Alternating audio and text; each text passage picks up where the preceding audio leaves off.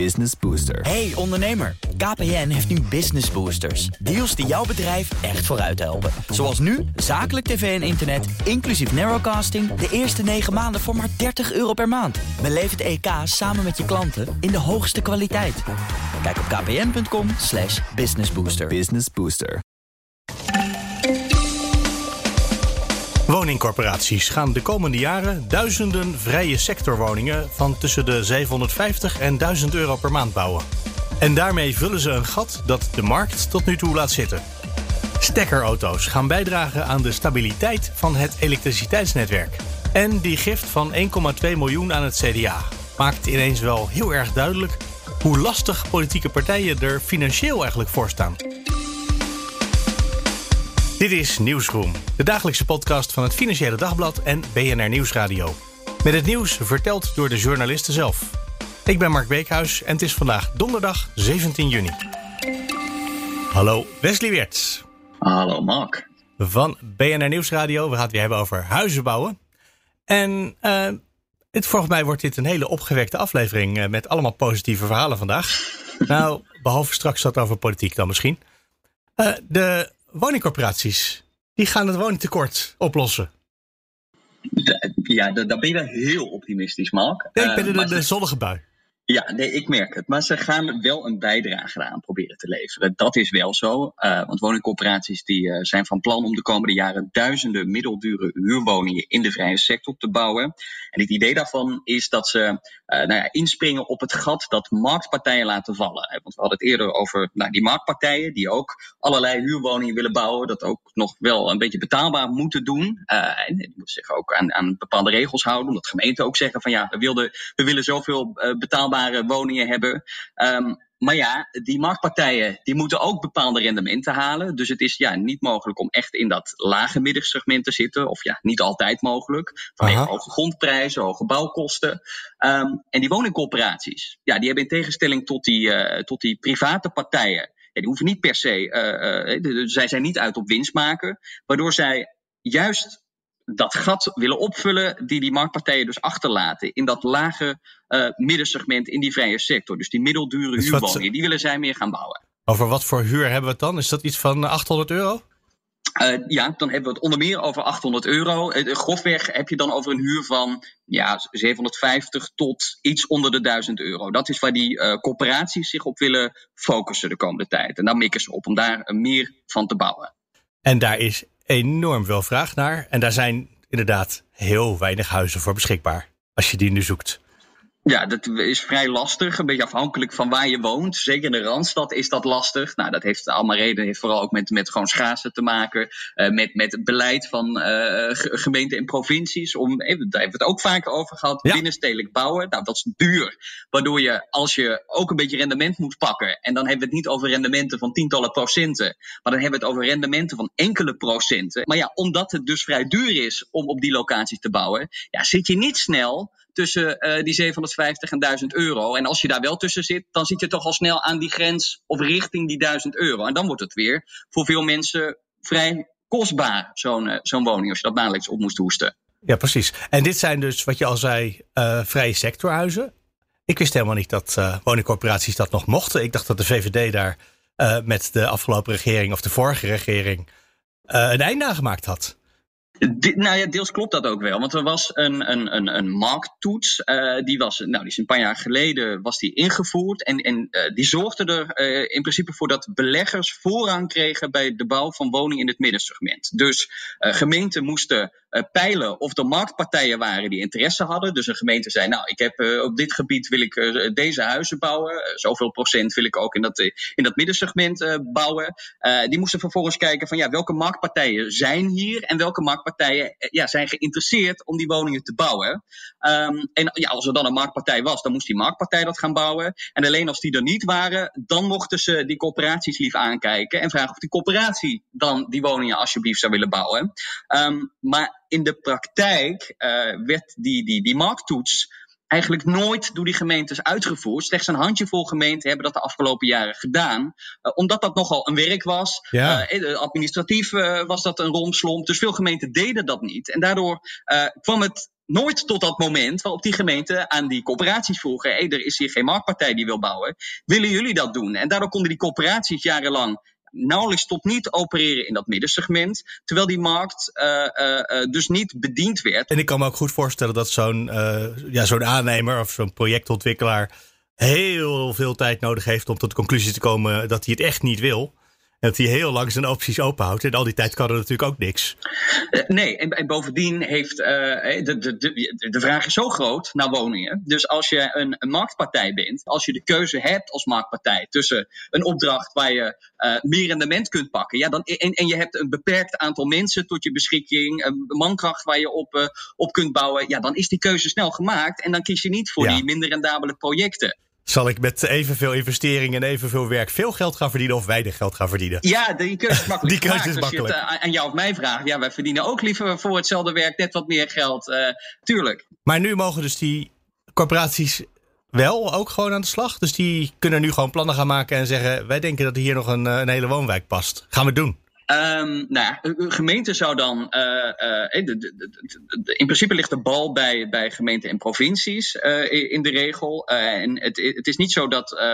want die, die, die, die toets, die markttoets, die is voor een paar jaar opgeschort. dus het is, het is geen definitief schrappen van die markttoets, maar het is tijdelijk opgeschort. Juist om dus meer beweging te krijgen in dat, in dat middensegment, in die middeldure huren. Um, en, en het is dus inderdaad nu zo dat het, het niet meer is dat die beleggers per definitie voorrang krijgen. Uh, die corporaties, die kunnen ook die woningen gaan bouwen. Je ziet dat uh, zeker uh, corporaties op plekken waar de nood het hoogst is qua woningen, dat die toch hun bouwplannen op willen schroeven de komende jaren meer van dat soort huurwoningen ja. willen bouwen. Dat heeft dus deels te maken met het afschaffen van die markttoets. Uh, maar dat heeft ook dus gewoon te maken met die krapte. Want je ziet wel heel duidelijk uh, dat, uh, nou ja, natuurlijk in, in Zuid-Limburg zijn ook huizen nodig. Maar daar zullen woningcorporaties, eh, want hun primaire taak is toch om sociale woningen te bouwen.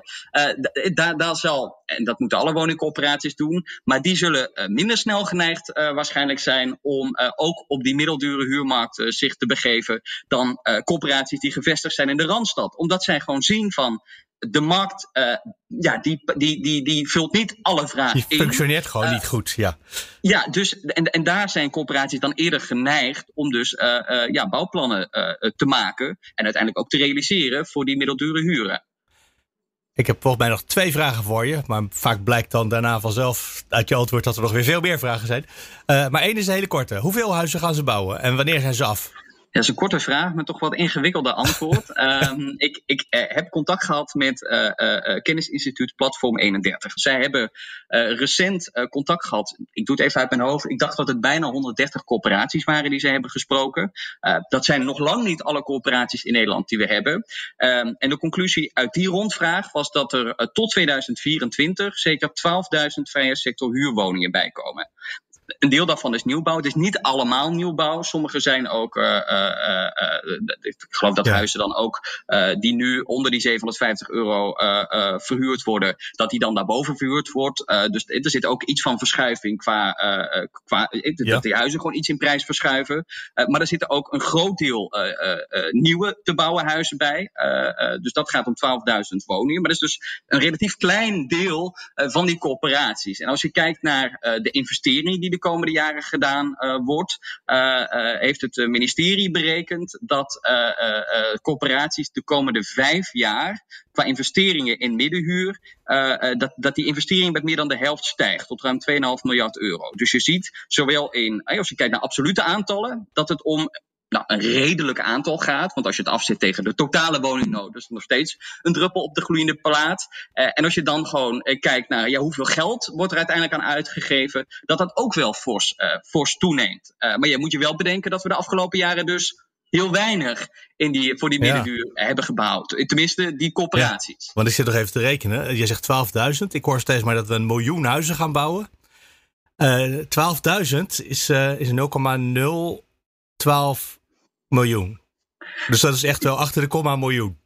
Ja, maar die, die miljoen, dat, het zijn, uh, tot 2030 hebben we nou, iets meer dan 900.000 woningen, dacht ik, nodig. Rond de miljoen, ja. rond de 1 miljoen huizen. Dat is in ieder geval wat marktpartijen uh, zeggen. En wat ook, hey, we hebben ook een nationale woonagenda. Daarin is ook afgesproken dat we ongeveer 75.000 huizen per jaar moeten bouwen. Die 12.000 die ik noemde, is niet tot 2030, nee, maar dat is tot, tot 2024. Um, en die 1 miljoen huizen die we nodig hebben, dat zijn niet allemaal huurhuizen natuurlijk. Okay. Dus daar zitten ook veel koophuizen bij. Um, dus hoe die verhouding dan helemaal precies is, heb ik niet voor je uitgerekend. Maar Nee. ja, we kunnen wel, als we kijken hoeveel woningen we nodig hebben, Het is die een beginnetje.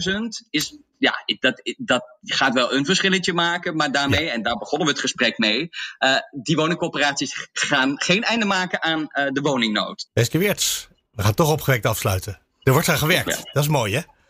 Eh, Zeker. En Ja. eh, ik blijf hier ook aan werken aan die verhalen, dus wij Kijk. spreken elkaar snel weer. Tot volgende week, denk ik dan. eh. Ja, tot volgende week, denk ik.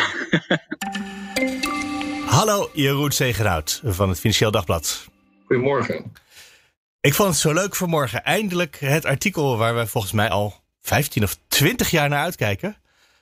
Dat eh, de batterijen van auto's onderdeel gaan uitmaken van het elektriciteitsnetwerk. Ja, alleen, alleen, alleen dan de andere kant op. Hè? Dus, eh, want eh, want eh, batterijenauto's die, die vreten natuurlijk vooral stroom. En, en nu, nu gaan ze dus iets bieden aan het, aan het elektriciteitsnet. Ja, precies. Want je ziet, als je, ik denk, als je, ik weet niet of het tijdschrift De Kijk nog bestaat, maar als je dat vroeger las, dan stonden daar plaatjes in over hoe de wereld later zou gaan werken.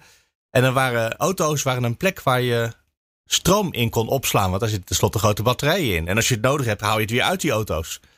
Ja, inderdaad. Ja, inderdaad. Ik, ik- ben vroeger ook een, eh, een, een, eh, abonnee geweest van de, van, van de Kijk. Dus, eh, dus ik herken dat wel. Maar, eh, maar, maar het, is, het is niet zo van, eh, dat, eh, dat straks dus batterijen worden leeggetrokken. Van, hè? Dus, eh, dus eh, eh, dat, dat is misschien wel in de toekomst is dat wel mogelijk. Want wat gaan ze er nu mee doen? Maar de- nu, nu is het zo dus dat, eh, dat New Motion, dat is dus eh, het dochterbedrijf eh, van, eh, van Shell, die gaat dus eh, ervoor zorgen dat er in ieder geval reservevermogen beschikbaar is voor Tennet. eh, om dus eh, eventueel dus het, het elektriciteitsnet stabiel te houden. Dus een beetje, een beetje een technisch verhaal, want, want de Tennet moet er altijd voor zorgen van, dat ze dus hun net op een, een stabiele frequentie houden. Dat is eh, 50 hertz is dat. Ja. En, en als er een stroomtekort is, dan daalt die frequentie. En dan moeten eigenlijk eh, eh, conventionele elektriciteitsproducenten die, eh, die moeten bijspringen. Eh, en nu hebben ze dus ook eigenlijk een nieuwe bron hebben ze gevonden. En dat is dus, eh, dus in de vorm van New Motion.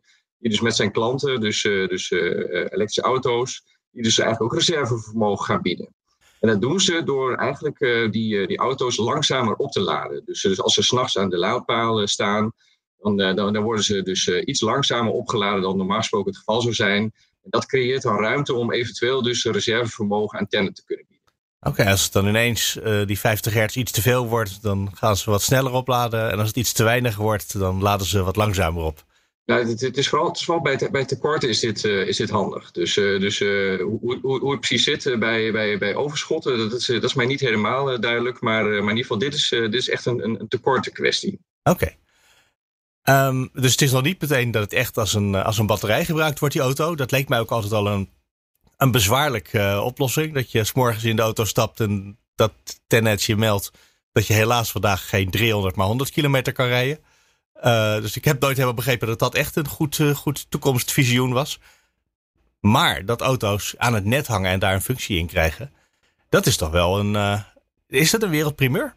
Nou ja, toen eh, want het het is eigenlijk al heel lang geleden aangekondigd. Hè? Dat, eh, dat schrijf ik ook in het artikel. Van, eh, van het, is, het is in eh, 2016 is al, heeft, heeft Tennet, al- aangegeven dat ze hiermee bezig gingen met via, via een pilot. Toen spraken ze dus wel van een, van een van wereldprimeur. Maar inmiddels is het wel zo dat in Scandinavië schijnbaar dus al wel wat kleinere partijen dus, dus, dit, dit bieden. Dus het, is, eh, het is niet helemaal meer een wereldprimeur, maar uh, New Motion zegt wel van, uh, dat, dat het eigenlijk nog niet op, op, een dergelijke schaal is gebeurd. Want de New Motion kan dus nu in ieder geval een, reservevermogen van 1 megawatt kan ze, kan ze garanderen.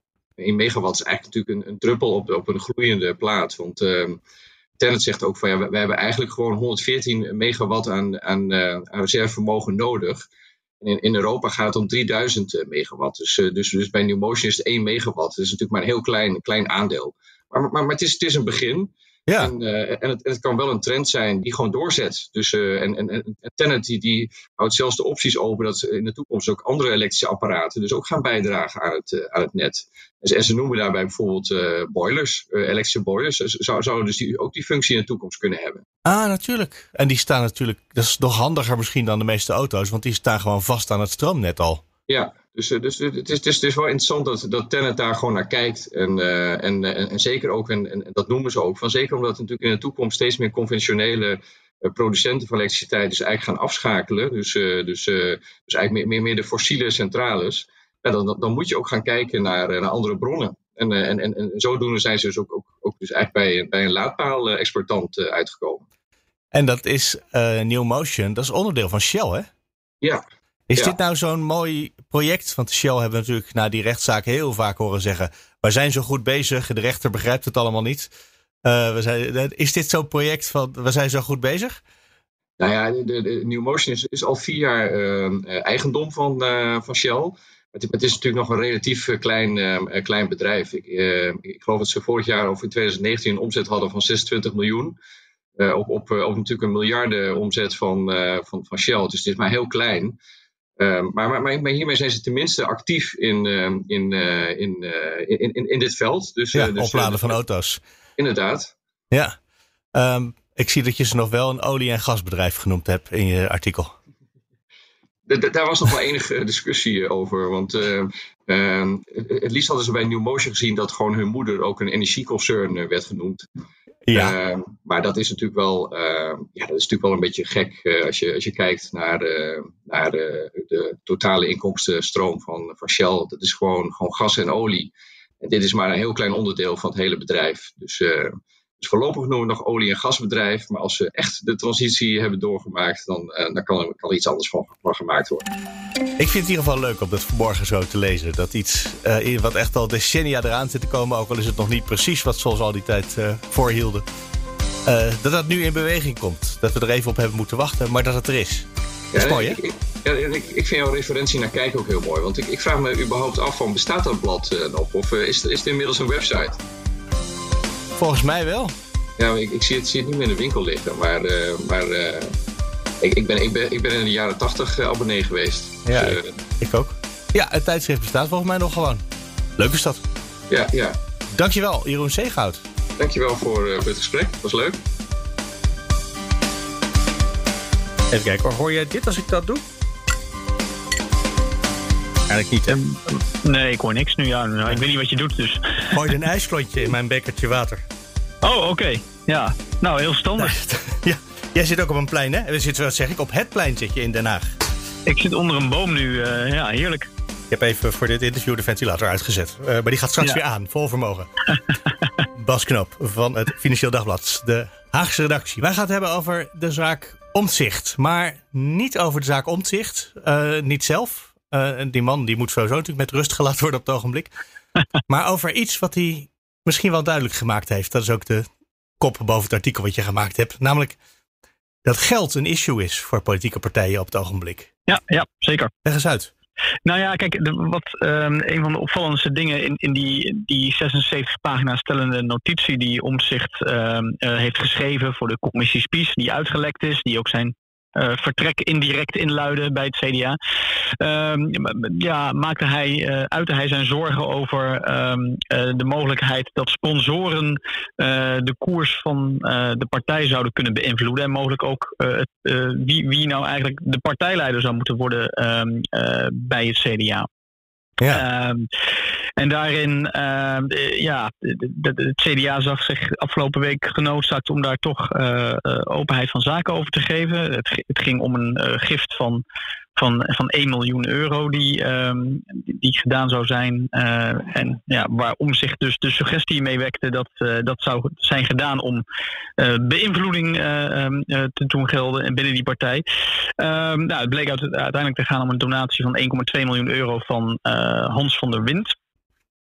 Uh, al iemand die jarenlang uh, binnen het CDA actief is, ook al jarenlang uh, naar eigen zeggen substantiële bedragen ehm, doneert aan de partij en, en vooral bekend is geworden van zijn, vooral rijk is geworden moet ik eigenlijk zeggen, met zijn de verkoop van schoolboekendistributeur Van Dijk. Ja. Um, nou ja, de, de, daar, die, die openheid van zaken bracht dus een discussie los over um, over partijfinanciering. Hè? Op welke wijze worden partijen nu uh, gefinancierd in Nederland? En moet dat niet wat transparanter?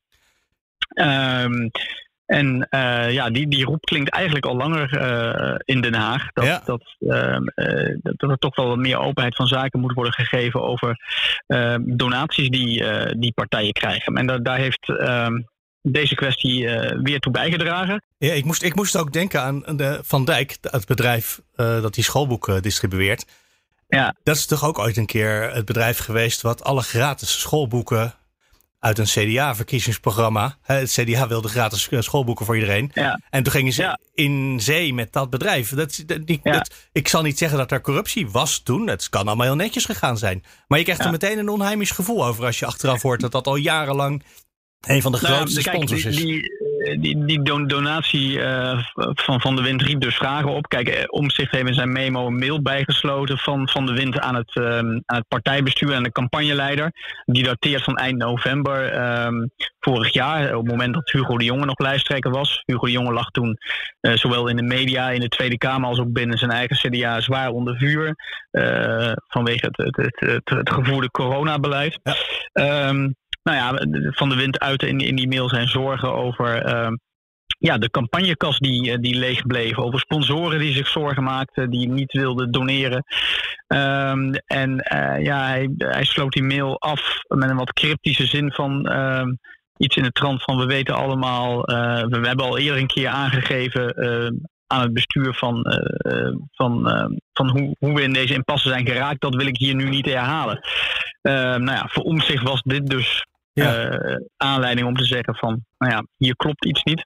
Um, ja, uiteindelijk weten we ook, eh, de twee weken na die mail uh, heeft Hugo de Jong alsnog het partijleiderschap neergelegd en is Wopke Hoekstra op het schild gehezen als, als partijleider. En um, in die maanden daarna en die weken daarna richting de verkiezingen van 17 maart zijn inderdaad donaties binnengekomen um, in die campagnekas, waarvan dus Van der Wind zelf de grootste donateur is met 1,2 miljoen euro. Um, en iemand die dus ook bij het CDA in de um, ja, het hoofd fondsenwerving is, uh, lid is van de Club van 100 en ook deel uitmaakt van de, van de campagnecommissie van de partij. Ja, daar lopen allemaal uh, petten door elkaar heen of opgestapeld. Nou ja, dat was een hoogleraar die ik hier gisteren over sprak, die, die, die, die uitte ook zijn zorgen over die dubbele petten. En die, die, die zei van, um, ja, dat is niet heel verstandig als partij om, om, om, om dit zo te regelen. Dat moet je niet willen. Hè? Die functies moet je uit elkaar trekken. Je moet, moet als, als, als, als donateur nooit in de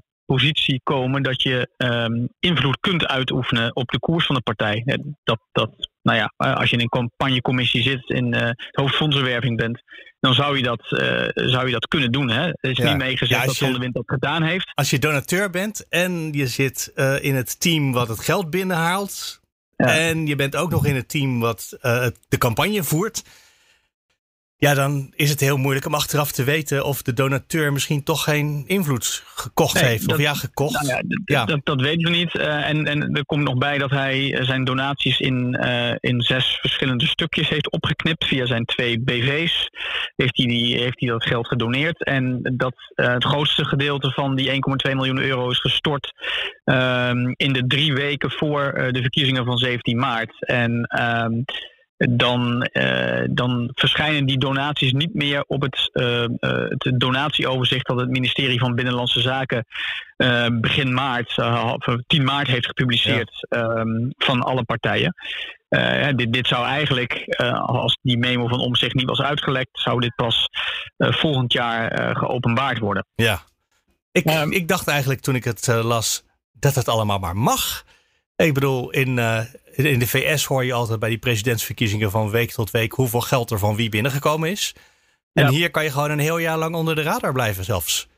Ja, nou ja, kijk, de, de, de, er is een commissie geweest onder leiding van oud-ChristenUnie-politicus Kars Veling. Die heeft in 2018 ehm, een, een, evaluatie van de partijfinanciering gemaakt in Nederland. En die heeft ook wel wat aanbevelingen gedaan. Ehm, en mede op basis van zijn rapport uh, wordt de wet op de, de politieke financiering op de financiering van politieke partijen ook aangepast. Hè. Zo, zo worden, is het idee van minister Ollongren, uh, gaan worden donaties van buiten de EU worden verboden. En het, het is straks ook voor ehm, donaties die, die via stichtingen dus, dus binnenkomen bij partijen. Daarvan, ehm, daarvan moeten ook de natuurlijke personen moeten dan dus bekend worden gemaakt. Um, maar in Nederland is het wel zo dat, dat, um, dat, dat er een, een, een soort bovengrens bestaat van 4500 euro per donatie. Als je daaronder blijft, hè, dus 4499 euro doneert, dan hoef je dat uh, niet openbaar te maken. Kritiek van hoogleraar is dat je dus, dus als donateur je donatie kunt opknippen in allemaal kleine donaties. En zodoende alsnog onder de radar kunt blijven. 4000 euro per dag en dan krijg je er geen haan naar. Uh, nou ja, dat zou in theorie uh, zou dat kunnen, ja. Oh ja. Uh, nou, dan zou je heel simpel kunnen oplossen. Dat doen we kennelijk nog niet. Maar je kan gewoon zeggen, we moeten een soort uh, totaal bijhouden per campagne. Ja, dat is ook, uh, dat is, dat, dat, nou ja, die roep om totale transparantie, uh, uh, die klinkt niet alleen als het gaat hier om de bestuurscultuur in Den Haag, maar ook in België ligt de grens bijvoorbeeld op 125 euro. dus dat, is, dat ligt wat lager. Um, nou, die, die commissie Veling heeft uh, geadviseerd om die, om die grens naar, naar 2500 euro uh, te verlagen. Dat is niet overgenomen door, uh, door Longren. Hm. Misschien even ter herinnering, ook, ook vlak voor de verkiezingen die donatie gehad van een IT-miljonair Steven Schuurman aan D66, waar hij een miljoen euro aan heeft overgemaakt en enkele tonnen aan de Partij voor de Dieren. Ehm, ook dat deed hij vanwege het, nou ja, dat hij vindt dat er meer werk moet worden gemaakt van klimaatbeleid. Mhm. Dus hij was heel open over zijn motieven. Dat was open, maar dat leidde ook altijd tot discussie toen. Zeker, omdat je ook, ik heb de hoogleraar die ik, Gerrit Voerman, hoogleraar politieke partij in Groningen, die ik gisteren sprak, die zegt van ja, kijk, dit, dit soort grote donaties, eh, dat, dat kan een, een ongelijk speelveld creëren tussen politieke, uh, tussen politieke partijen. Ja. Uh, de ene partij die krijgt wel um, uh, een miljoenengift, terwijl andere partijen dat, dat niet krijgen.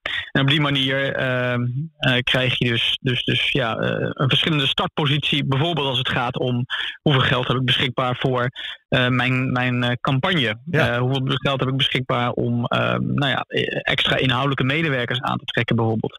Um, dus hij pleit er ook voor om een maximering van het uh, aantal giften in te stellen. Hè? Dus dat partijen dat er een, een, soort donatieplafond moet komen. Het is in ieder geval duidelijk geworden door uh, die hele lange brief, die memo van Pieter Omtzigt, dat ja. we in dit land dus moeten gaan nadenken over wat we willen, wat we willen met de financiering van partijen en de afhankelijkheid van uh, gullegevers. Ja, ja, zeker. Pas op, Dankjewel. Jij zit nog steeds op dat heerlijke terras daar op het plein. Nou, ik ga nu uh, uh, naar binnen, want het begint te regenen. Serieus? ja, ik voel druppels. Dan ga ik zo de was binnenhalen. Nee, dat is flauwkul. Zou ik doen. Dankjewel voor nu. Ja, oké. Okay, goed. Graag gedaan. Hoi. Dat was hem voor vandaag. We komen aan het einde. Je weet, je kan altijd reageren. Dat deed bijvoorbeeld Lars. En hij slaat aan op iets wat ik gisteren in de podcast zei. Namelijk dat bedrijven, als ze een investering kunnen doen die goed is voor het klimaat. en als ze die binnen vijf jaar kunnen terugverdienen. dat een bedrijf dan verplicht is om die investering te doen. En ik zei dat daar niet zoveel op gecontroleerd wordt. Maar, schrijft Lars, dat is inmiddels wel degelijk het geval. Daar is zelfs extra geld voor uitgetrokken door de Rijksoverheid. Dat is allemaal vorig jaar van start gegaan. Alleen door corona was er wat vertraging. Maar inmiddels, zegt Lars, is het flink op gang gekomen. En dat zou dan betekenen dat bedrijven hier dus ook echt op gecontroleerd worden nu. Als je daar ervaringen mee hebt, dan ben ik wel nieuwsgierig naar hoe dat loopt. En ook voor correcties, aanvullingen, suggesties kun je altijd terecht op nieuwsroom.bnr.nl of nieuwsroom.fd.nl. Morgen is er een Nieuwsroom Den Haag. Dus graag tot dan.